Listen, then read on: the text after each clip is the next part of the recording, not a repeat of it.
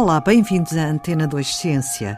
Na última emissão, ouvimos o investigador da Universidade de Aveiro, Nuno Borges Carvalho, contar-nos detalhes do estudo que se desenvolve em laboratório e cujo objetivo é converter luz solar em energia elétrica para alimentar futuras estações lunares. O programa está disponível em podcast. Hoje ouvimos o investigador destacar o grande interesse em fazer o mesmo aqui na Terra. Colhe a energia do Sol no espaço, portanto fora da atmosfera, uh, e depois descarrega-na uh, para, para a Terra. O processo é muito semelhante. As grandes diferenças têm a ver depois com o processo de transmitir a energia. E, e, neste momento, grande parte da investigação, o que é que nós fazemos aqui também na universidade, a parte da investigação, aquela que eu diria que dá artigos científicos, né, aquela que nós podemos ser mais inovadores, está em duas componentes. Está na componente de eu conseguir painéis solares mais eficientes, portanto, conseguir ter maior capacidade de, converter luz solar em energia, energia elétrica, e a outra parte está na capacidade de eu conseguir transmitir essa energia do satélite para a Terra com mais eficiência. O que é que eu quero uh, dizer eficiência é, se eu tiver 1000 watts no satélite, uh, o ideal era eu conseguir os 1000 watts na Terra ou na, na superfície lunar, não é? Neste momento, isto não é possível. Portanto, tipicamente, o, se eu tiver 1000 watts, eu conseguir 20 watts, 200 watts na Terra é muito.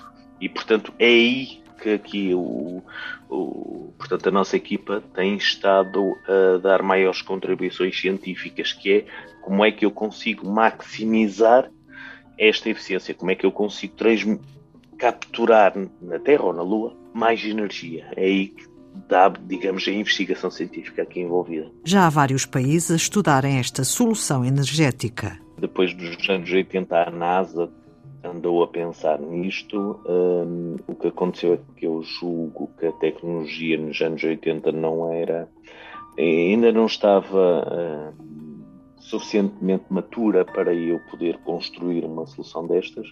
Um, mais recentemente, uh, o investimento no Japão, na China, na na, como eu disse, na Inglaterra, nos Estados Unidos e mais recentemente na Agência Espacial Europeia, tem sido expressivo, um, o que significa que eu acredito que no futuro vamos ver soluções destas também na Terra.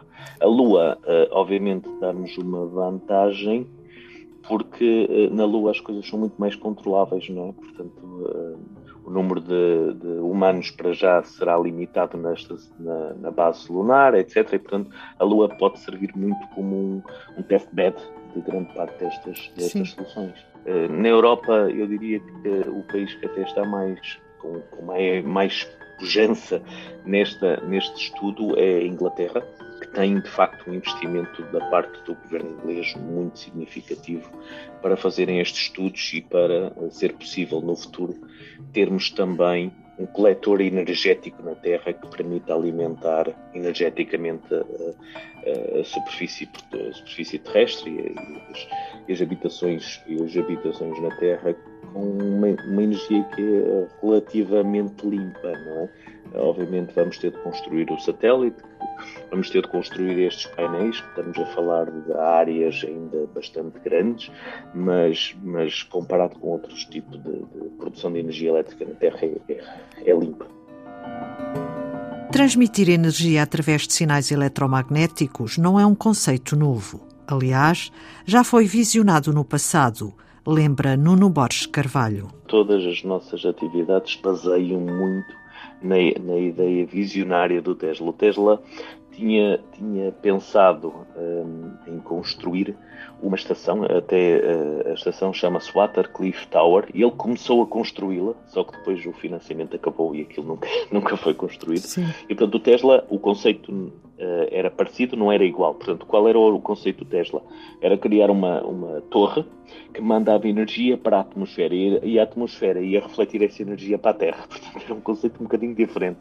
Mas o Tesla, e inclusive há, há textos engraçados do Tesla em que ele, quando lhe disseram uh, que, que, a eletricidade ia ser, digamos, ia chegar às nossas casas por cabos, não é? Ele tem um comentário muito engraçado em que diz isso é impossível, já imaginaram colocar cabos em todo o mundo para levar a eletricidade às casas das pessoas. Isso é ridículo.